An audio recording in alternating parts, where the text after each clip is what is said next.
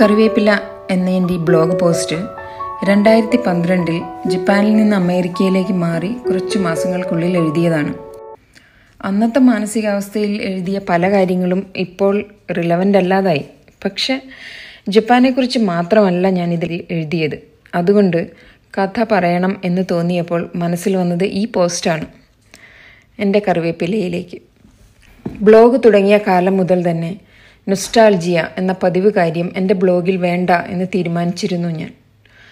പ്രത്യേകതകൾ ഒന്നുമില്ലാത്ത ഒരു ബാല്യം ആയതുകൊണ്ടാവാം കഴിഞ്ഞുപോയ കാലത്തെക്കുറിച്ച് കൂടുതൽ ഓർത്ത് വിഷമിക്കുകയോ സന്തോഷിക്കുകയോ ചെയ്യാത്തതുകൊണ്ടുമാകാം അങ്ങനെ ഒരു തീരുമാനമെടുത്തത്. അച്ഛനമ്മമാർ ഉദ്യോഗസ്ഥരായിരുന്ന വളരെ സാധാരണമായ ഒരു ബാല്യ കൗമാരമായിരുന്നു എന്റേത്. പ്രത്യേകിച്ച് ഓർത്തു വയ്ക്കാൻ ഒന്നും തന്നെ ഇല്ലായിരുന്നു താനും. എന്നിട്ടിപ്പോൾ എന്തിനാണ് എന്റെ മനസ്സ് ഒരു നൊസ്റ്റാൾജിയിലേക്ക് അതും എന്റെ അനുവാദമില്ലാതെ പായുന്നത് എന്നെനിക്ക് മനസ്സിലാകുന്നില്ല. നാട് വിട്ടിട്ട് കുറേയധികം വർഷങ്ങളായതുകൊണ്ടോ നാട്ടിൽ പോയി ഒന്ന് വന്നിട്ട് നാലു വർഷം കഴിഞ്ഞതിന്റെ നീറ്റലോ അതുമല്ലെങ്കിൽ കുഞ്ഞുനാളിൽ മനസ്സിനെ അത്രമേൽ സ്വാധീനിച്ച ചില ഗന്ധങ്ങൾ എന്നെ തേടി ഇപ്പോൾ എത്തിയതുകൊണ്ടോ ആർക്കറിയാം മനസ്സിന്റെ വിചിത്രത. കഴിഞ്ഞുപോയ പന്ത്രണ്ട് വർഷങ്ങൾ ജപ്പാൻ എന്ന വിദേശ രാജ്യത്ത് നാടിന്റെ എല്ലാ നന്മകളും ഉൾക്കൊണ്ട് അതുവരെയുള്ള ജീവിതത്തിലെ ഏറ്റവും നല്ല കാലം എന്ന് വിശേഷിപ്പിക്കാവുന്ന ഒരു കാലഘട്ടത്തിലായിരുന്നു ഞാൻ.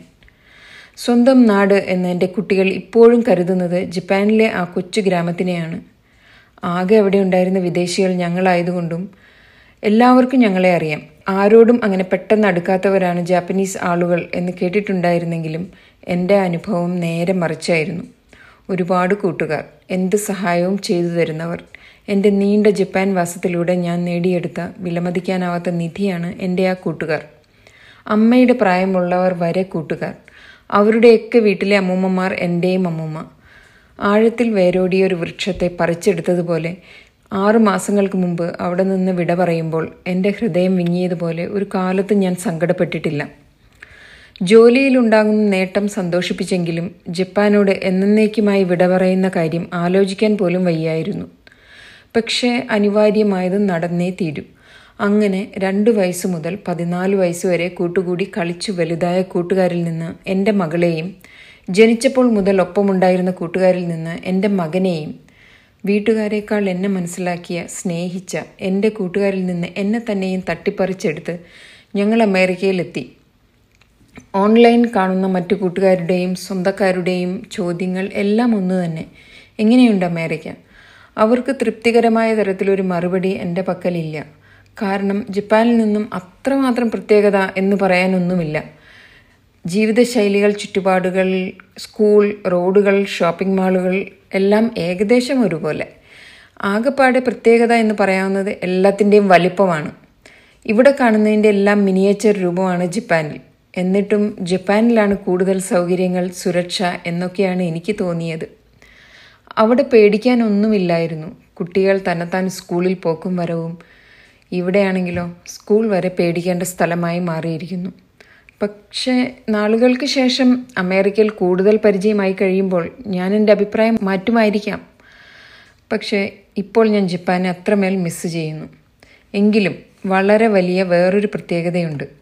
ഒരുപാട് ഒരുപാട് ഇന്ത്യക്കാർ ഒരുപാട് മലയാളികൾ ഇന്ത്യൻ റെസ്റ്റോറന്റുകൾ മലയാളി ഗ്രോസറി ഷോപ്പുകൾ നാട്ടിൽ കിട്ടുന്ന എന്തും കിട്ടുന്ന കടകൾ. ഈ ഒരു കാര്യം കഴിഞ്ഞ പന്ത്രണ്ട് വർഷമായി ഞങ്ങളുടെ ജീവിതത്തിൽ ഇല്ലായിരുന്നു.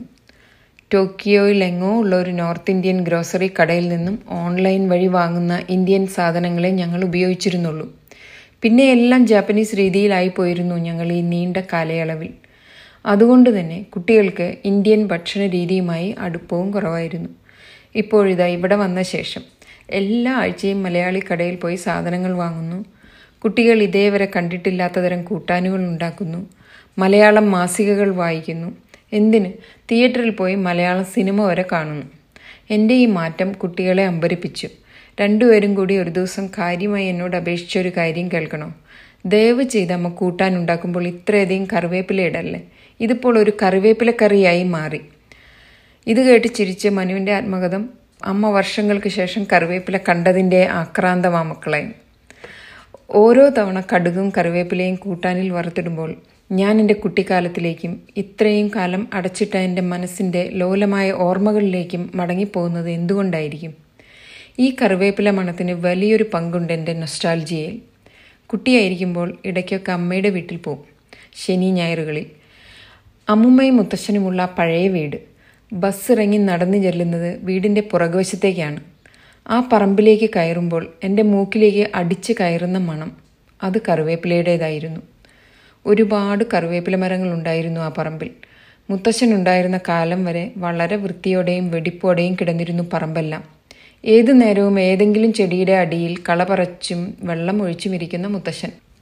അടുക്കള വശത്തെ പുറം വരാന്തയിൽ ചാരമിട്ട് തേച്ച് കമിഴ്ത്തി വെച്ച ഓട്ട് ഗ്ലാസുകൾ ഓട്ട് പിഞ്ഞാണങ്ങൾ കിണ്ടികൾ വിളക്കുകൾ നിറയെ ജാതിയും ചമ്പയും ചക്കയും മാങ്ങയും ഒക്കെ നിറഞ്ഞു നിന്നിരുന്ന ആ വീട്. എന്നോട് ഒരുപാട് ഇഷ്ടമുണ്ടായിരുന്ന മുത്തശ്ശൻ. അത്രയ്ക്കൊന്നും എന്നോട് താല്പര്യമില്ലാതിരുന്ന അമ്മുമ്മ. ചിറ്റ. എന്നെക്കാളും രണ്ട് വയസ്സിന് താഴെയുള്ള ചിറ്റയുടെ മക്കൾ. കൊച്ചമ്മാവൻ. എനിക്ക് മാത്രം കടക്കാൻ അധികാരമുണ്ടായിരുന്ന കൊച്ചമ്മാവന്റെ കൊച്ചുമുറി. റെഡ് ഓക്സൈഡ് ഇട്ട് മിന്നുന്ന തറ. മുത്തശ്ശന്റെ ചാരുകസേരയും പാളവിശറിയും. ഓട്ടുപിഞ്ഞാണത്തിലെ കഞ്ഞി. പ്ലാവില കൊണ്ടുള്ള സ്പൂൺ. ഞാൻ ചെല്ലുമ്പോൾ മുഖം കറുപ്പിച്ചാണെങ്കിലും ചിറ്റയോ അമ്മൂമ്മയോ ഉണ്ടാക്കിത്തരുന്ന ഓട്ടുഗ്ലാസ്സിലെ ഒട്ടും സ്വാദില്ലാത്ത കാപ്പി പ്രത്യേകം സ്വാദുള്ള മാങ്ങ അച്ചാർ പറമ്പിന്റെ അങ്ങേയറ്റത്തുള്ള കുളവും മോട്ടോ ഷെഡും ഉച്ചയ്ക്ക് ശേഷം ഏറ്റവും ഇളയ ചിറ്റയോടൊപ്പം ആ കുളത്തിൽ പോയി തുണി അലക്കൽ ഇടയ്ക്കിടെ മുഖം വെള്ളത്തിനും മുകളിൽ കാണിക്കുന്ന ആമകൾ കുളത്തിനക്കരെയുള്ള വീട്ടിലെ മോളെപ്പോഴാ വന്നേ? എന്ന് കുശലം ചോദിക്കാൻ വരുന്ന അമ്മുമ്മ. സൂര്യപ്രകാശം കടന്നു വരാൻ മടിക്കുന്ന ചെറിയ ഇടവഴികൾ നിറയെ ചാമ്പയ്ക്ക ഉണ്ടാകുന്ന ചാമ്പമരം ജാതി കൊച്ചമ്മാവിന്റെ ബൈക്ക് അമ്മൂമ്മയുടെ നീളമുള്ള കറുകറുത്ത മുടി അമ്മൂമ്മ അടുത്തെത്തുമ്പോഴുള്ള പേരറിയാത്ത ഏതോ തൈലത്തിന്റെ മണം സന്ധ്യയായാൽ വിളക്ക് കത്തിച്ച് ഉറക്കെയുള്ള നാമം ചൊല്ലൽ. അത് കഴിഞ്ഞ് ഉടനെ അത്താഴം. എത്രയധികം ഓർമ്മകളാണ് ഇവിടെ അമേരിക്കയിലിരുന്ന് ഒരു കൂട്ടാന് കടുകും കറിവേപ്പിലയും വറുത്തിടുമ്പോൾ എന്റെ മനസ്സിലേക്ക് വരുന്നത്. ഇത്രകാലം എവിടെയായിരുന്നു ഈ ഓർമ്മകളെല്ലാം?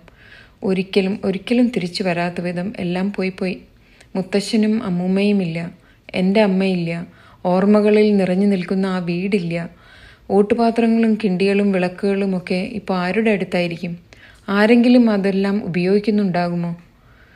ഈ ഓർമ്മകളെയെല്ലാം എനിക്ക് തിരിച്ചു നൽകിയ കറിവേപ്പിലയെ ഞാനൊന്ന് സ്നേഹിച്ചോട്ടെ എന്നെന്റെ മക്കളോട് പറയാൻ എന്റെ മനസ്സ് വെമ്പുന്നുണ്ട്. പക്ഷെ വേണ്ട. ഒരിക്കലും നാട്ടിൽ താമസിച്ചിട്ടില്ലാത്ത അവർക്ക് എന്ത് മനസ്സിലാവാൻ? അവരുടെ ഓർമ്മകളിലെല്ലാം സ്വന്തം കുട്ടിക്കാലം ചെലവിട്ട ജപ്പാനിലെ ആ മനോഹര ഗ്രാമവും അവിടുത്തെ പാടവും പറമ്പും സ്കൂളും കൂട്ടുകാരുമൊക്കെയാണ് അവരുടെ ഓർമ്മകൾ അവരുടേത് മാത്രമാകട്ടെ എന്റെ ഓർമ്മകൾ എന്റേതും A desert representation.